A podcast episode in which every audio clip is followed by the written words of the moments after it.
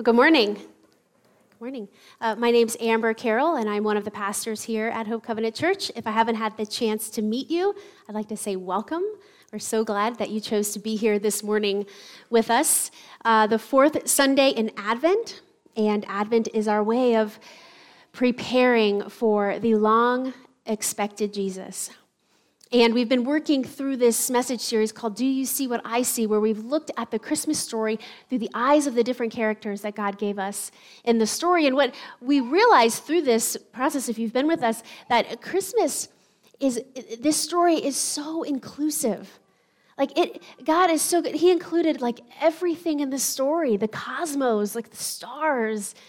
And he included like animals in, in, in the manger and, and in the inn um, and that the innkeeper, and uh, he included like older women who were barren and not able to have babies, and young, fertile, virgin teenagers who birthed Jesus. We've got kings. We've got, we've got angry kings. We've got kings on a search. We've got uh, Joseph and we've got Mary. We've got all of the characters represented, this just beautiful, inclusive story. And it's, it is such a gift for us that we can participate in that. And God did all of that because He created all of the things that we have. He created all of us. He's got the whole world in His hands. And He loved us so much. For God so loved the world, all of the world, that He gave His one and only Son to us. And we celebrate that on Christmas. And God um, loves us. We know this. Um, he loves us regardless of who we are, no matter what we've done. He loves the person who, when you think, when they come to mind, they put a knot in your stomach and they make you stressed and worried. He loves that person. He loves the person who brings you joy. He loves the person that you see in the mirror. The person that you see and you look at and you think, I'm not worthy. I'm not good enough. You see failure, you see mistake. God says, I see you and I love you. And I reveal my love to you through the birth of Jesus. And we learn that we are not loved because we are lovely. We are loved because God is love and He can't help it. And that's good news, right? It's beautiful news. We get to celebrate together. We see this, God's inclusiveness, through who he chose to use to reveal himself through the story. You know, we looked at the story of the shepherds, these ordinary, everyday, uh, kind of outcasts in society. And we looked at the story through Elizabeth and Zechariah or Beth and Zach about wanting something so badly and waiting and waiting. And finally, God sees you and provides. And then we see the story through Mary of like an unexpected turn and twist in life, and how do you respond to that? And we see the beauty of responding with joy and obedience. Today, we're going to look at the story of the Magi, the three, we three kings of Orient are. You know the song, we sing it. If you've grown up in church, you've been a part, and you know that song.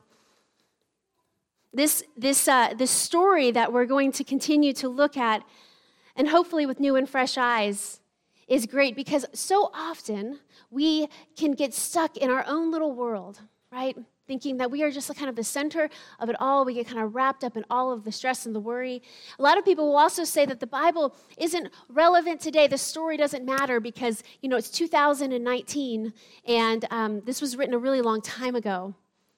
But what's really great about this story, it's living, breathing word of God, that is that it applies today the same as it applied back then. And we can see ourselves in the story when we come at it from a different angle. And we might say, God, do you see what I see in my life? Do you see all of this that's going on? And he says, Yes, I see you.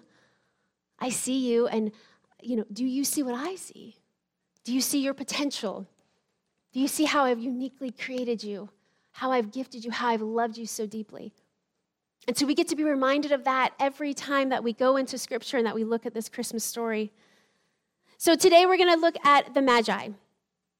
And um, look at a little bit of the background. We know that the, the Magi were the three kings. We, we use those uh, words interchangeably. They were educated. Um, they were astrologers, they studied the skies, they interpreted dreams and visions. They kind of had everything. They had friends in high places, they had a lot of money, they kind of had it all together, but something in them was missing. Something deep inside of them, they knew that it just wasn't enough. All of the things, all of the success, all of the friends, all of, all of it wasn't enough. That, that something was missing. The Magi of the story represent us, they represent our story. See, we think often that we have everything we need, or we think we know what we need, and it's just not enough. So we're going to look to Matthew 2 if you brought your Bibles, you can open those up. Matthew 2, 1 through 12. And this is uh, the story of the Magi. The, it'll also be up on the screen. It says, After Jesus was born in Bethlehem in Judea, during the time of King Herod, Magi from the east came to Jerusalem and asked, Where is the one who has been born king of the Jews? We saw his star when it rose and have come to worship him. When King Herod heard this, he was disturbed, and all Jerusalem with him. When he had called together all the people's chief priests and teachers of the law, he asked them where the Messiah was to be born. In Bethlehem, in Judea, they replied, for this is what the prophet has written. But you, Bethlehem, in the land of Judah, are by no means least among the rulers of Judah, for out of you will come a ruler who will shepherd my people Israel. Then Herod called the Magi secretly and found out from them the exact time the star had appeared. He sent them to Bethlehem and said, Go and search carefully for the child. As soon as you find him, report to me so that I too may go and worship him. Which we know, we won't spend time on that today, but we know that that was not the truth. King Herod had other plans for Jesus. After they heard the king, they went on their way, and the star that they had seen when it rose, it went ahead of them until it stopped over the place where the child was. When they saw the star, they were overjoyed. On coming to the house, they saw the child with his mother Mary, and they bowed down and worshiped him. Then they opened their treasures and presented him with gifts of gold, frankincense, and myrrh. And having been warned in a dream not to go back to Herod, they returned to their country by another route. I love this. We know this about the Magi. They, they were wealthy. They kind of had everything. They were educated. They had, um, they had a lot to live for, like a lot of us. I mean, we live in America. I mean, just by the fact that we are here today in this temperature controlled building, we have to be grateful for that. We have the person sitting next to you. We have uh, food in our bellies. We have tons and tons of things that we can be grateful for, but often we are filled with a sense of not enough, always longing and waiting for the next thing, a sense of unrest. And the Magi felt the same thing. You know, we, we, we know that they were exposed to all forms of education. They knew about the stars and creation. They were men of significance. They were so powerful that when they came to town, the king, King Herod, called for an audience with them. They had the means to travel around the world in search of the star and to worship the king of the Jews. So they had the money to be able to do it. They were significant, successful, wealthy, and it wasn't enough. They were searching for something that was bigger than themselves. See, someone who would study the stars and the galaxies, they would, they would understand that there's way more to this life than what we can see. They would also understand that it's impossible for the Creator to be inside of what it's created, right? I mean, the, the, um, their vastness of a creator to stand outside of its creation. I mean, they just knew inside of them that there was more. And we know what it's like to want more. Do you know what that's like to want more? You know, God created us to want more. We read in Ecclesiastes 3:11 he said that God set eternity in the human heart. Like there is a place inside each and every one of us on purpose, a hole on purpose that God put there that only God can fill. On purpose. And we think we can fill it with a whole bunch of other stuff. It's like God put a beacon inside of, uh, inside of us, inside of our souls to search for God. Anybody watch The Mandalorian? It's like like baby Yoda, you know, like they're all like searching for baby Yoda. Like the Mandalorian's got the little the beacon and they're all out. Anyway, if you've seen it, he's quite adorable. Um, but God has done that for each and every one of us. We have this sense of longing that we think can be filled with more, more success, you know. We think if we, we level up in our, in our jobs, or if we are just better and we get on the varsity team, or we get a promotion, or we make more money, or we get a, we, uh, get a title change, or maybe our, if our GPA is a, a certain level, then, then, we'll, then it'll be enough or stuff. We, we fill that hole with stuff. I mean, Christmas time is never more of a time for us to realize that the, we're looking for stuff to fill the hole in our hearts. And so we buy more and more. And each year we do the same thing because it doesn't last. Stuff fades. And we know this. And we think about being people of, of status and of, of significance, of, um, yeah, that's okay. Um, that um, you know we have more followers on our instagram or we have more friends on our facebook pages or whatever it looks like. We just feel like if we do that then maybe we'll feel better. We'll feel better about ourselves if we take the perfect selfie and post it on our pages. Um, or our spouse. You know we, we look for the, the feeling of wholeness in another person. John and i will be celebrating this is our 21st christmas together. Um, that's a lot of christmases 19 of the best in my life. Just kidding. That never gets old. Um, but John, absolutely, I would choose no one else to do this life together with. No one. And if I were to really live as though John was the answer to it all, I would put an undue pressure on John. He was never meant to fill that hole inside my heart. Now, he was created, I believe we were created for each other to journey this life together, no doubt.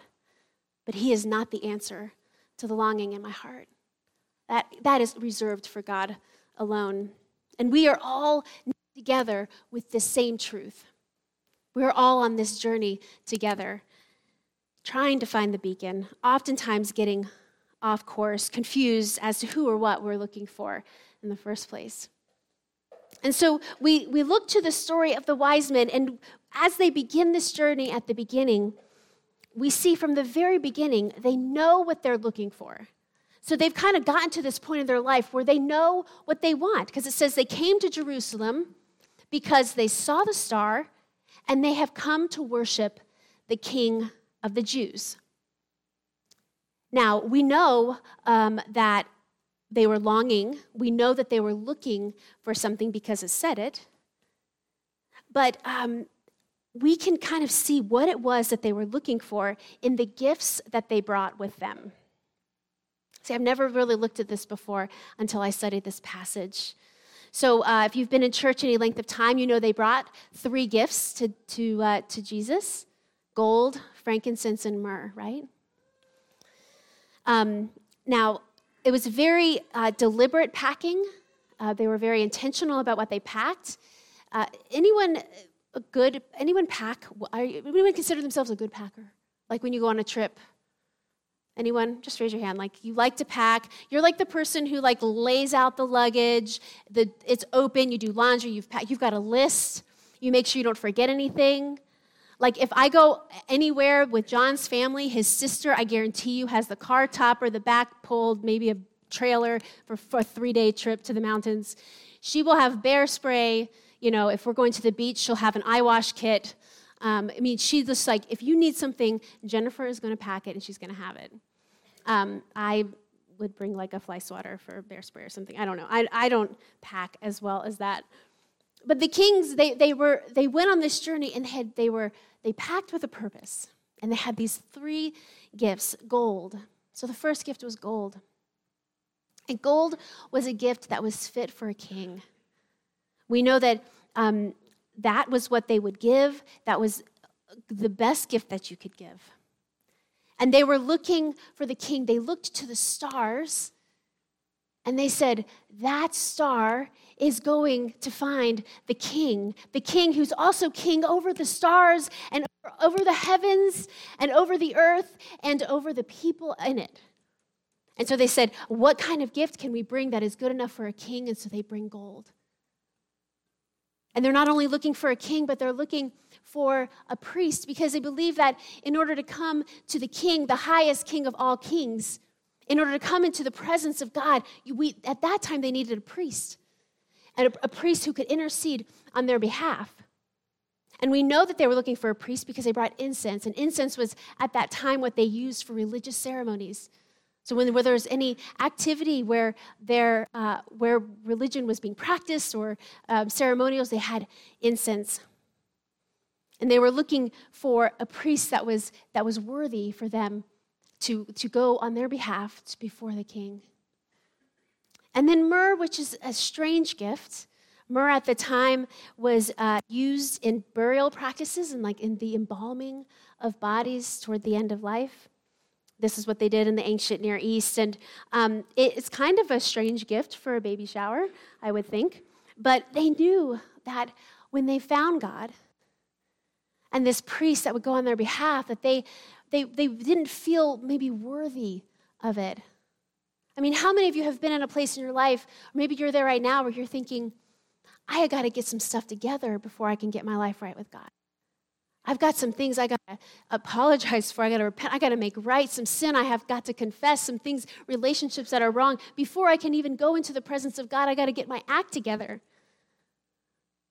See, um, the, the, the gift of myrrh was a symbol of saying, We know, behold, the Lamb of God who is going to take away the sins of the world. This is the gift for him because they knew that this baby was born to die. They were looking for their king and their priest and their savior. And we see that in the gifts that they brought. And you know, it says that they followed the star, like the star was moving, and the star was actually following Jesus. And it stopped right over where Jesus was. And so they're on the search, they follow the star, it stops over where Jesus is. It says they, they go in, they see Jesus, they see Mary, they lock eyes with Jesus, and they fall down and they bow in worship. And it was in that moment that their search was over. It was the moment they came face to face with that child that they knew. This was who they were looking for. This was the missing piece for their whole life. All of the longing, all of the, all of the needs, all of the searching, all of it stops when we come face to face with Jesus and we say, Yes, I see you. I love you and I bow down in worship and in surrender to you. In Revelation, we read that in, um, in the end, and every knee will bow and every tongue will confess that Jesus is Lord. Jesus is the one who has come to take away the sins of the world, my sins, your sins. Everything is held together in Jesus. Everything, heavens and the earth. So, how will your search come to an end?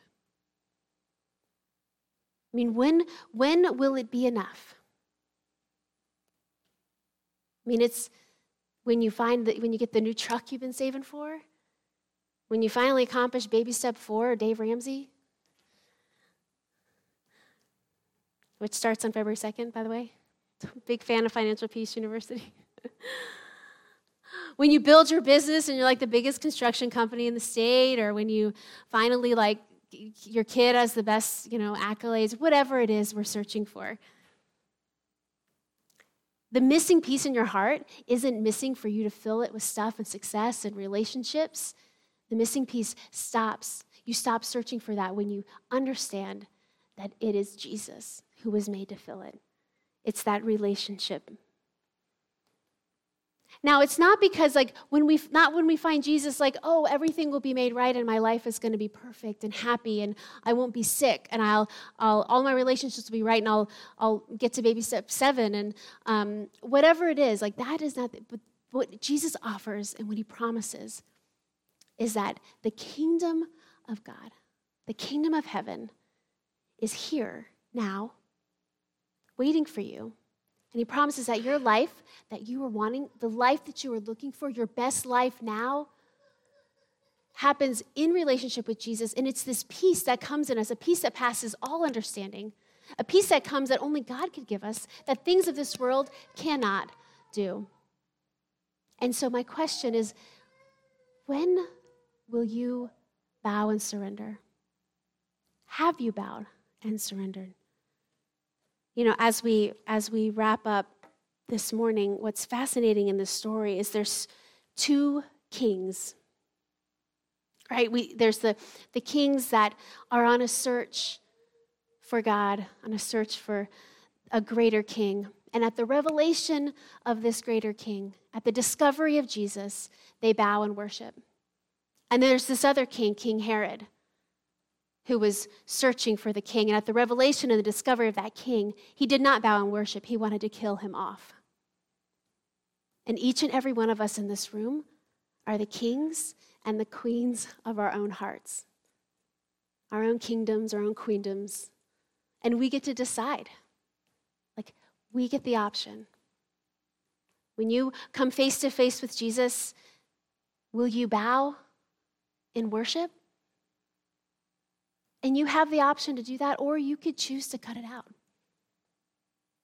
But I promise you that the life that you're looking for will never be complete until you choose the worship side of things. And we get to do that today. If you're sitting here this morning and you're and you haven't fully surrendered, you don't fully understand, like this this story is for you, that Jesus came for you you can make that decision today that, Lord, I want you to be king of my heart. And so we're going to close our we're going to close our eyes. We're going to bow our heads this morning. Um, and you know, if you are in this space today feeling like, God, I just, I've been trying to do this on my own. I've been searching after success and, and significance and, and searching for my wholeness and my complete, my completeness in other people. If you're here right now in this space, wondering why your longings, your greatest longings, haven't been filled, if you've never given your whole heart to Jesus, now can be the day. And you can just pray this in your heart with me that, Lord, you know, I, I recognize you as the King. I recognize that I've, I've put other things in place of you in my life. And Lord, I ask you to forgive. Forgive me for not recognizing you, for not trusting in you. Lord, come and be the king of my heart. Come into my life. Let me put you first. I trust you with it all, Lord. Amen. If our ushers could come forward um, this morning, part of what we do is through our worship is through uh, we sing, we listen, we hear the word of God, we give financially, uh, we trust in God's provision, we sacrifice together. It's part of our worship. On the Connect card and on the back of that bulletin, there's a place for you to give us prayers praises. If there is something in your life that we can pray with you, for, pray with you, celebrate with you, please let us know. Also, on the bottom of that card, if there's a, there's a place for you to let us know if you're thinking of baptism, if you've given your life to Christ, you've never been baptized, you can do that. If you feel today like today's the day I want to start my life with Christ, you can uh, let us know. We'll hang out after also. Love to walk with you through that. But let's, uh, let's give God our, our offerings this morning, and I'm just going to pray over that. Lord, I thank you for this day, and thank you for the reminder of your goodness. Lord, as we give back and worship to you, um, our finances, Lord, we just trust that you will continue to do the work that you are doing in our lives and in this community and in this church. We love you. In the precious and holy name of Jesus, we pray. Amen.